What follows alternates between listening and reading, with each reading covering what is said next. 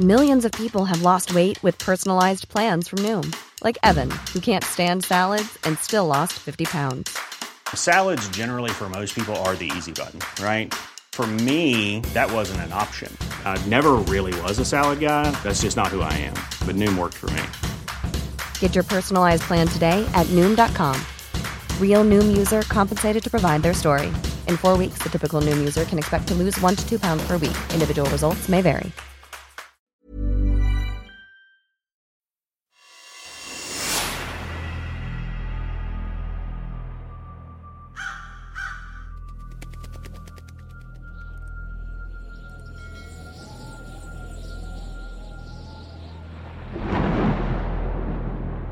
Baryong Multo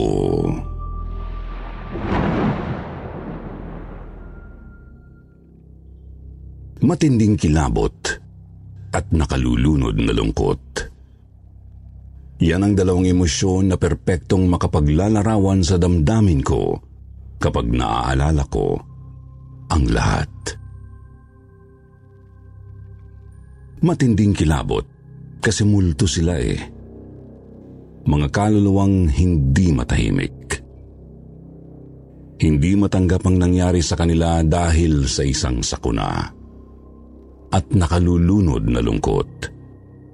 Kasi wala nang pwedeng gawin para tulungan sila. Maliban sa ipagdasal ang kanilang mga kaluluwa, hindi na pwedeng gawin ang kinakailangang gawin para bigyan sila ng maayos na libing. At opo, sila.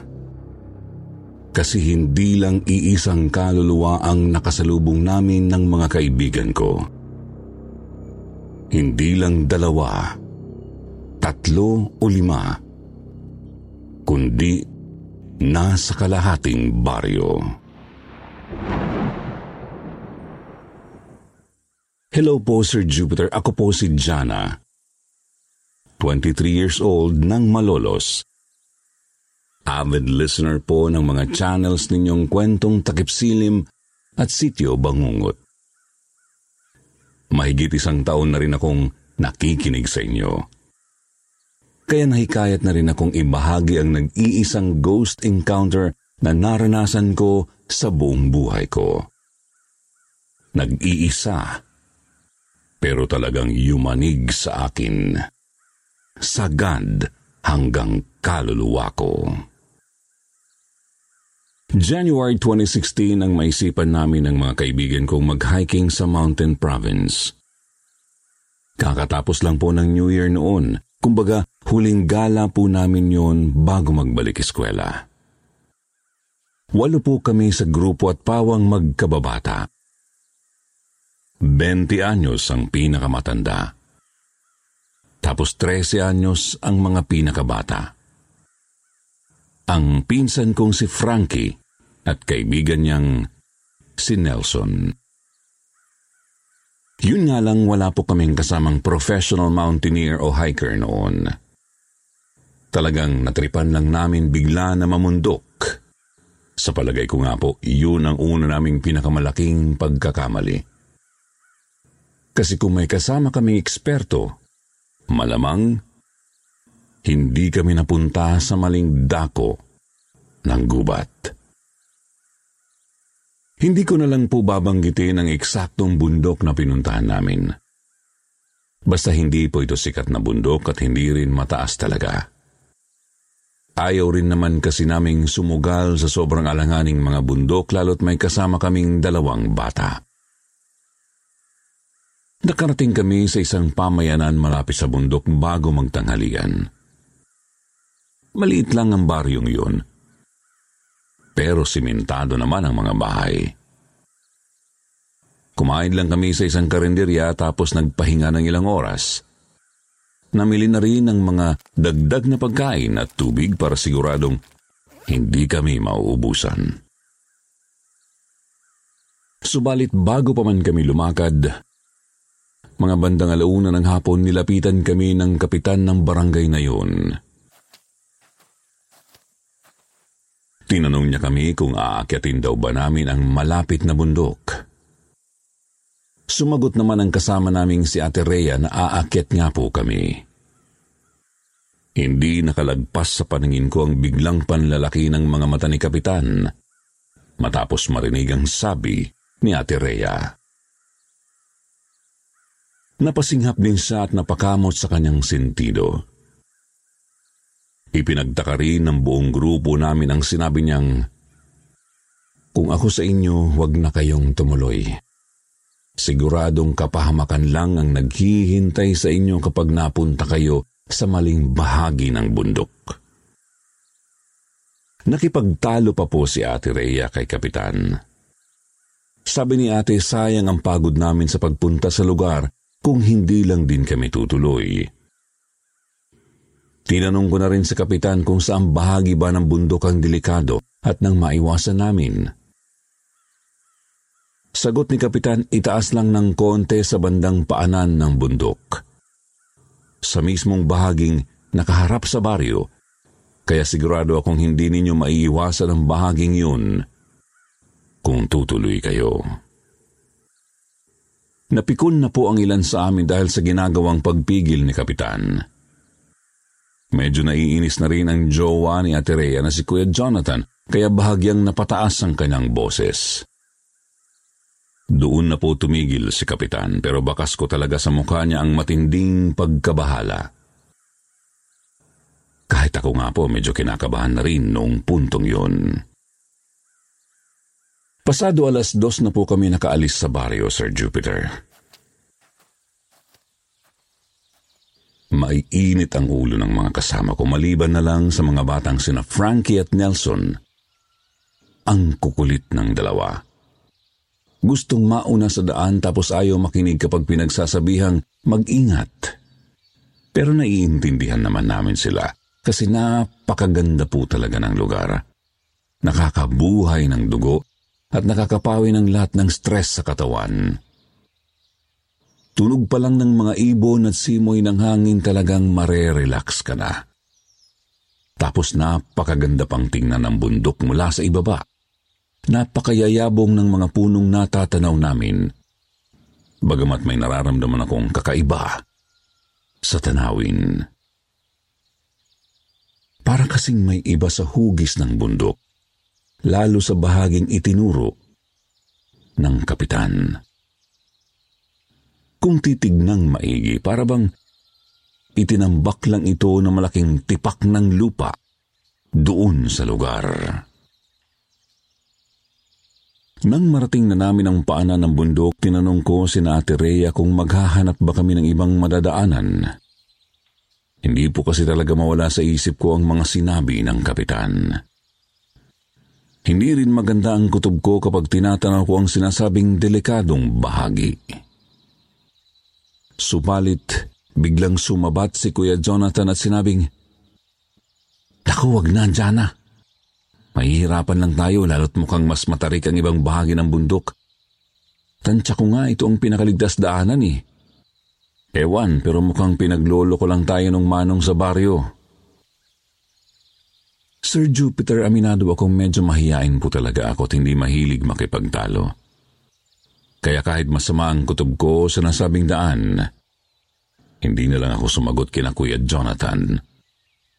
Talo rin naman ako kasi lahat sila sang-ayon na yun na ang tahakin. Umakyat nga po kami sa bahaging nakaharap sa baryo. Pasado alas tres na nang marating namin ang mismong lugar na itinuro ni Kapitan. Agad pumukaw sa pansin ko ang ilang nakatumbang malalaking patay na punong kahoy. Konti lang din ang buhay na puno roon. Tapos panay damo na sa paligid. Marami ring nagkalat na malalaking bato, yung iba pa nga po mas malalaki pa sa tao. Nagpalinga-linga ako, tsaka napatitig sa isang batong nakausli mula sa ilalim ng lupa. Sa hindi malamang dahilan, biglang kumabog ng malakas ang dibdib ko. na nayuri ng balahibo ko habang tinititigan ko ang nilulumot na nakausling bato. Bagamat nakalubog ang malaking bahagi ng bato, nasa dalawang talampakan din ang taas ng nasa ibabaw ng lupa. Ilang sandali pa ng pagtitin ko sa bato may napansin akong gumagalaw sa bandang gilid nito. May kung anong gumagalaw mula sa ilalim papunta sa ibabaw ng lupa. Noong una akala ko ahas lang o dagang bukid. Ngunit, tuluyan akong nanigas nang makita ko ang isang maputlang kamay na lumabas mula sa ilalim ng lupa. Agad din naman itong bumalik sa ilalim. Mga dalawa o tatlong segundo nga lang ang itinagal nito sa ibabaw ng lupa eh. Kaya nga po, inakala ko pang guni-guni ko lang ang nakita ko. Inisip kong baka kung anong hayop lang yun na hugis kamay ng tao. Natauhan na lang ako nang tinawag ako ni Frankie para magpatuloy na sa paglalakad. Subalit iginala ko pang paningin sa paligid ng bahaging yun bago sumunod sa mga kasama ko. Doon ko naramdamang may mga nakatingin pabalik sa akin. Bagamat hindi ko sila nakikita. Gaya nga po ng sabi ko, Sir Jupiter, hindi naman ganoon kataas ang bundok na yun. Mga amateurs lang kami. Ayaw naming sumugal sa mas mahirap na akyat. Kaya naman nagawa naming marating ang tuktok bago mag alas 5. Saglit namang napawi ang hindi magandang nararamdaman ko dahil sa napakagandang view sa tuktok. Mula doon natatanaw namin ang maliit na baryo sa harap at isang tagong lawa sa bandang likod ng bundok. Nakaka-refresh ding tignan ang berdeng paligid. Tanawing hinding-hindi mo makikita sa syudad. Hindi nga lang kami nagtagal sa tuktok kasi natanaw naming may paparating na ulap-ulan sabi ni Ate kailangan naming makahanap ng medyo patag na lugar kung saan kami pwedeng mag-camp. Doon po biglang bumalik ang kabako ng matantong walang ibang medyo patag na lugar sa bundok. Tanging yung nadaanan naming bahagi lang na ikinababahala ni Kapitan. Nanumbalik sa isip ko ang nakita kong kamay tsaka inisip ng maigi kung talaga nga bang kamay ng tao ang nakita kong lumabas mula sa lupa. Hindi ko rin napigilang sabihin sa mga kagrupo ko ang nakita kong kamay. Kako, huwag na kaming tumigil sa nasabing bahagi ng bundok. Tapos dumiretso na lang sa pinakapaanan. Ang kaso, gusto ni na Kuya Jonathan na mag-camping sa mismong bundok. Binaliwala rin nila ang sinabi kong nakita ko kasi malamang daw na dahil lang sa pagod yun. Maski nga po ang pinsan kong si Frankie, pinagtawanan ako. Subalit palhim akong kinalabit ng isa pa naming kagrupong si Amy, Sir Jupiter. Bulong niya sa akin.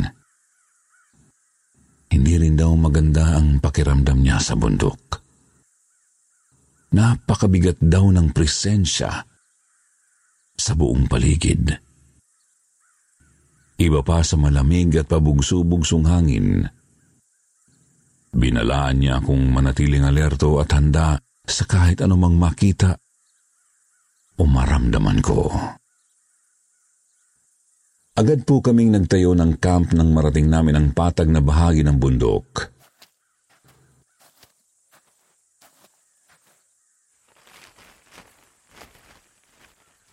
Yun mismo ang delikadong bahaging itinuturo ni Kapitan. Sa katunayan, mga limang metro nga lang po ang layo namin sa nakausling bato kung saan ko nakita ang kamay. Mungkahin ang ikapito naming kasamang si Danny na magsimula na kaming magsiga ng apoy. Pero sinabi ni Ate Rhea na huwag na lang kasi uulan din naman maya-maya. Isa pa may debateryang ilaw naman silang dala para magsilbing light source. Nasa isip ko talaga noon may mali sa ginagawa namin. Sir Jupiter, isip ko, mali talagang manatili sa isang camp sa bundok kung may nagbabadyang ulan. I'm Sandra, and I'm just the professional your small business was looking for. But you didn't hire me because you didn't use LinkedIn jobs. LinkedIn has professionals you can't find anywhere else, including those who aren't actively looking for a new job but might be open to the perfect role, like me. In a given month, over 70% of LinkedIn users don't visit other leading job sites. So if you're not looking on LinkedIn, you'll miss out on great candidates like Sandra. Start hiring professionals like a professional. Post your free job on linkedin.com/achieve slash achieve today. Millions of people have lost weight with personalized plans from Noom, like Evan, who can't stand salads and still lost 50 pounds. Salads, generally, for most people, are the easy button, right? For me, that wasn't an option. I never really was a salad guy. That's just not who I am. But Noom worked for me. Get your personalized plan today at Noom.com. Real Noom user compensated to provide their story. In four weeks, the typical Noom user can expect to lose one to two pounds per week. Individual results may vary. Malapit lang naman ang baryo kaya mas mabuti sanang bumaba na lang kami. Sa mga professional mountaineers po na nakikinig, tanong ko na lang sa inyo kung mali nga ba ang desisyon nilang yun. I-comment nyo na lang po at babasahin ko po. Balik po tayo sa kwento. Bale, apat na tent po ang nilatag namin sa isang patag na lupa, Sir Jupiter. Sina Frankie at Nelson sa isang tent.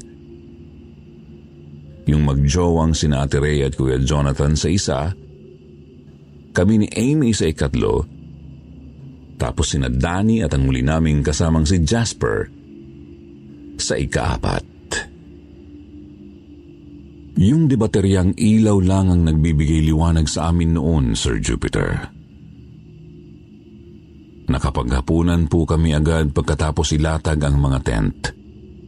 Mabuti na lang na may mga dala kaming pagkain na hindi kailangang lutuin.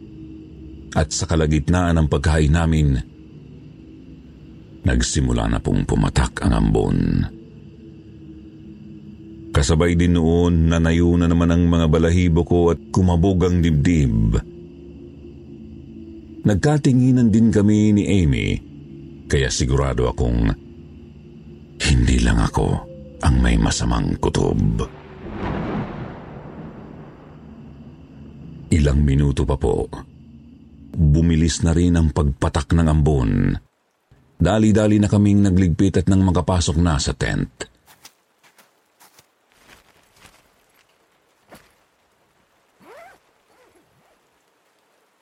Nahiga agad kami ni Amy sa loob at lalo kong ikinatakot ang sinabi niya sa akin.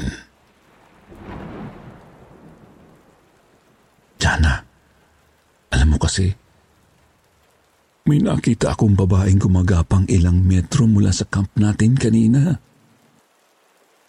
Naka-orange na duster, tapos napakadumi at punit-punit pa.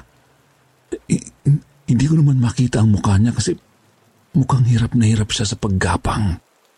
Nakasubsub talaga ang mukha niya sa lupa at parang bali ang likod, mga braso at mga binti.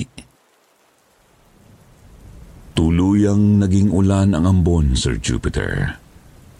Tinanong ko ng paulit-ulit si Amy kung sigurado ba siya sa nakita niya kahit pahalata ko sa nahihintakutan niyang mukhang hindi siya nagsisinungaling. Nanginginig na rin ako noon. Gustong gusto ko nang bumaba papuntang baryo at umuwi na ng malolos. Nanahimik din naman po ako. Nanatili nga lang ang mabigat na presensya na nararamdaman namin ni Amy.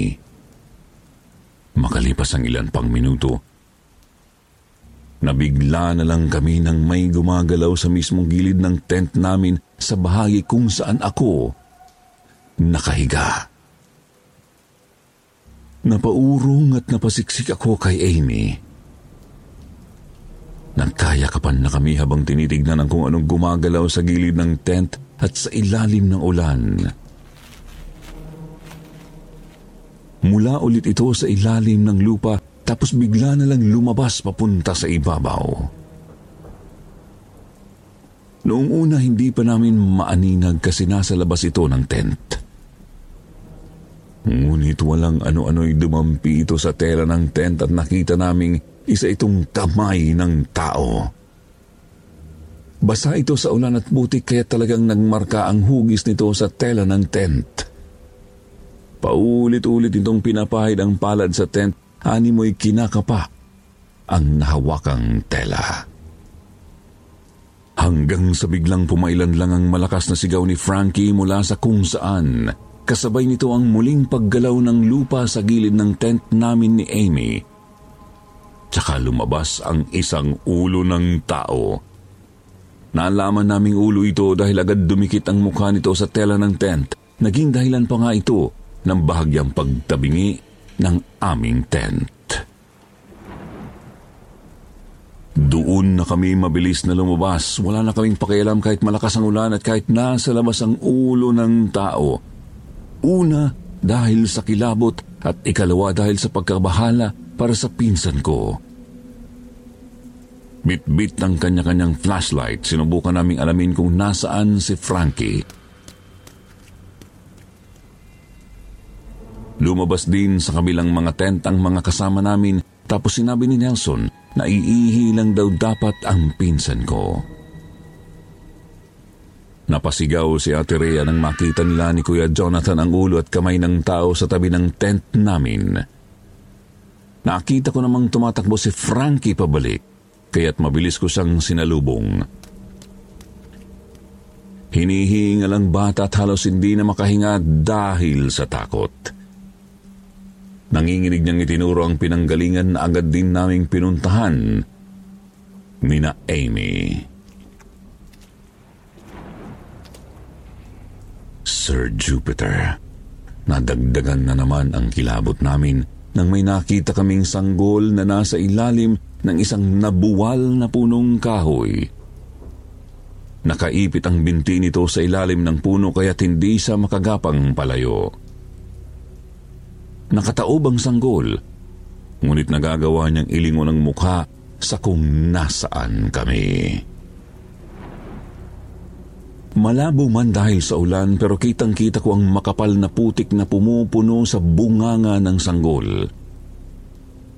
Hindi kami makagalaw ni Amy. Dahil sa madiing titig ng sanggol sa amin. Hindi matalim ang titig niya at hindi rin nanlilisik ang mga mata, kundi nagmamakaawang tulungan namin siya. Lalapitan ko na po sana pero pinigilan ako ni Amy. Sabi niya hindi ko rin naman magagawang buhatin ang nabuwal na puno para matanggal sa pagkakaipit ang sanggol. Ngunit higit sa lahat, huli na para tulungan namin ang isang batang matagal nang patay. Lumapit sa amin si Danny at sinabing magligpit na kami ng mga gamit. Kailangan na naming makaalis sa isinumpang lugar na puno ng mga multo. Nang marinig namin ang kanyang sinabi, agad naming iginala ang ilaw ng flashlight sa maulang paligid at nakitang napakarami nga po nila, Sir Jupiter, Napakarami po talaga ng mga ligaw na kaluluwa sa bahaging iyon ng bundok. Maraming nagpupumilit makalabas mula sa lupa. Meron ding mga naipit sa naglalakihang mga punong kahoy at bato at ang matindi. May ibang pilit na gumagapang sa ibabaw ng lupa kahit bali-bali ang maraming bahagi ng kani-kanilang katawan. Napakarami po nila pero may ilang bagay akong napansin. Una, pare-pareho silang nakadapa o pahiga na nakatagilid. Karamihan nga po sa kanila hindi namin makita ang muka kasi nakasubsub sa lupa. Ikalawa, wala ni isa sa kanila ang may pinaparamdam na galit sa amin. Bagkus pawang mga nagmamakaawang tulungan namin sila. Paulit-ulit silang sumisigaw ng saklolo at tulong habang umuungol at dumadaing dahil sa dusang kanilang kinakaharap. Habang mabilis ang nagliligpit ng mga gamit, pinilit naming huwag silang pansinin. Gayun pa man, sa pagdaan ng mga minuto, pabigat ng pabigat ang pakiramdam namin sa ilalim ng ulan. Nabigla na nga lang po ako nang mapagtantong umiiyak na pala ako, pati sina Amy at Ate Rhea umiiyak din. Naglakad na kami kaagad pababa ng bundok matapos makapagligpit ng gamit. Subalit, hindi pa man kami nakakailang metro, lalong lumakas ang palahaw ng mga multo. Kita ko pa nga ang babaeng naka-orange na duster. Pinipilit niyang gumapang para harangan ang dadaanan namin. Ramdam namin ni Amy na ayaw nila kaming paalisin. Gusto nilang tulungan namin sila. Subalit wala naman kaming magawa kahit gustuhin namin kasi hindi namin alam kung paano sila matutulungan. Pinilit naming bumaba sa madulas na lupa habang iniiwasan ang mga kaluluwa, Sir Jupiter. Bagay na hindi madaling gawin dahil sa lakas ng ulan, tapos may ilan pa sa kanilang biglang lumalabas mula sa ilalim ng lupa. Mabuti na lang at nagawa naman naming makalayo kahit papaano sa pinagtitipunang lugar ng mga ligaw na kaluluwa. Sumilong muna kami sa ilalim ng isang malaking puno kasi medyo delikado kung magpapatuloy kami sa pagsulong sa ulan. Natahimik ang grupo namin habang patuloy pa rin kami sa pagiyak. Nagtaka si Amy bakit daw mabigat pa rin ang presensya sa paligid. Nakiramdam ako at totoo ngang hindi pa rin nawawala ang grabing kaba at takot ko. Napasandal ako sa mismong puno ngunit agad ding napapitlag nang may maramdaman akong napakalamig sa may batok ko. Nilingon ko kung ano yung malamig at napasigaw nang makita kong isang lalaking nakasabit sa ibabaw ng puno. Paa niya mismo ang tumatama sa batok ko. Napalingon din ang mga kasama ko at kita nila ang lalaking nakatingin sa amin. Hindi siya gumagalaw, tapos para bang niyayakap siya ng mga sanga ng puno. Nakabaon pa nga po sa mismong katawan niya ang iilang mga sanga. Doon naisip ni Kuya Jonathan na iligid ang ilaw ng flashlight sa paligid. Nakita namin, meron pang mga kaluluwang nakasabit din sa mga puno. Yung iba sa kanila para bang sadyang itinusok sa matatalas na bahagi ng mga sanga. Kaya't kita mo sa mukha nila ang pamimilipit sa sakit. Kaya naman nagpatuloy na kami sa maingat na pagbaba kahit medyo malakas pa rin ang ulan. Hindi na po kami tumigil hanggang sa makabalik kami sa maliit na baryo. Sa bukana pa lang, tanaw na namin ang kapitan na nag-aabang sa amin. Pinatuloy niya kami sa kanyang bahay. Pinaligo, pinagbihis at pinagtsa. Doon na rin po niya ikinuwento sa amin ang tungkol sa mga kaluluwang iyon. Makinig kayong mabuti sa akin. Ang mga kaluluwang nakita ninyo ay mga biktima ng landslide pagkatapos ng bagyong Undoy at Pepeng. Halos kalahati rin sa populasyon ng dating baryo roon ang namatay sa sakuna. Mga nabaon sa ilalim ng lupa mga nadaganan ng bato at puno, tapos mga natusok sa mga sanga at ugat. Ang landslide din mismo ang dahilan kung bakit kakaiba ang hugis ng bandang yun ng bundok. Matinding kilapot at nakalulunod na lungkot ang naramdaman ko sa kwento ni Kapitan Sir Jupiter. Kilabot kasi nga multo pa rin sila eh. Malay ba namin at baka sundan nila kami hanggang makauwi. At nakalulunod na lungkot naman kasi nakakaawa ang kanilang sinapit dahil sa isang sakuna. Pagkatapos wala nang pwedeng gawin para tulungan sila.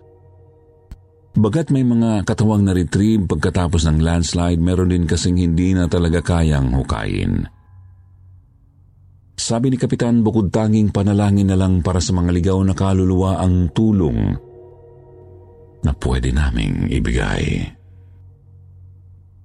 Sir Jupiter, sa ngayon hindi po ako sigurado kung naroroon pa ba ang mga kaluluwang yun sa bundok. Basta ang alam ko lang, nag-iwan ng napakalalim na marka sa isip at puso namin ang pangyayaring yun. Natuto na rin kaming makinig sa bawat babala ng mga tao sa mga lugar na pinapasyalan namin. Hmm, mahirap na at baka may makasalubong na naman po kaming mga nilalang na hindi namin gugustuhing makaharap. Hanggang dito na lang po ang kwento namin ng mga kaibigan ko, Sir Jupiter. Sana po ay may natutunan kayo sa karanasan namin. Mag-ingat po kayo palagi at God bless.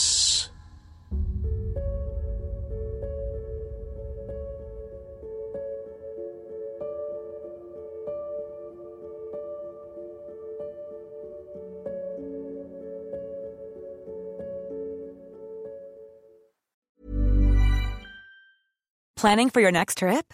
Elevate your travel style with Quince. Quince has all the jet setting essentials you'll want for your next getaway, like European linen, premium luggage options, buttery soft Italian leather bags, and so much more. And is all priced at 50 to 80% less than similar brands. Plus, Quince only works with factories that use safe and ethical manufacturing practices.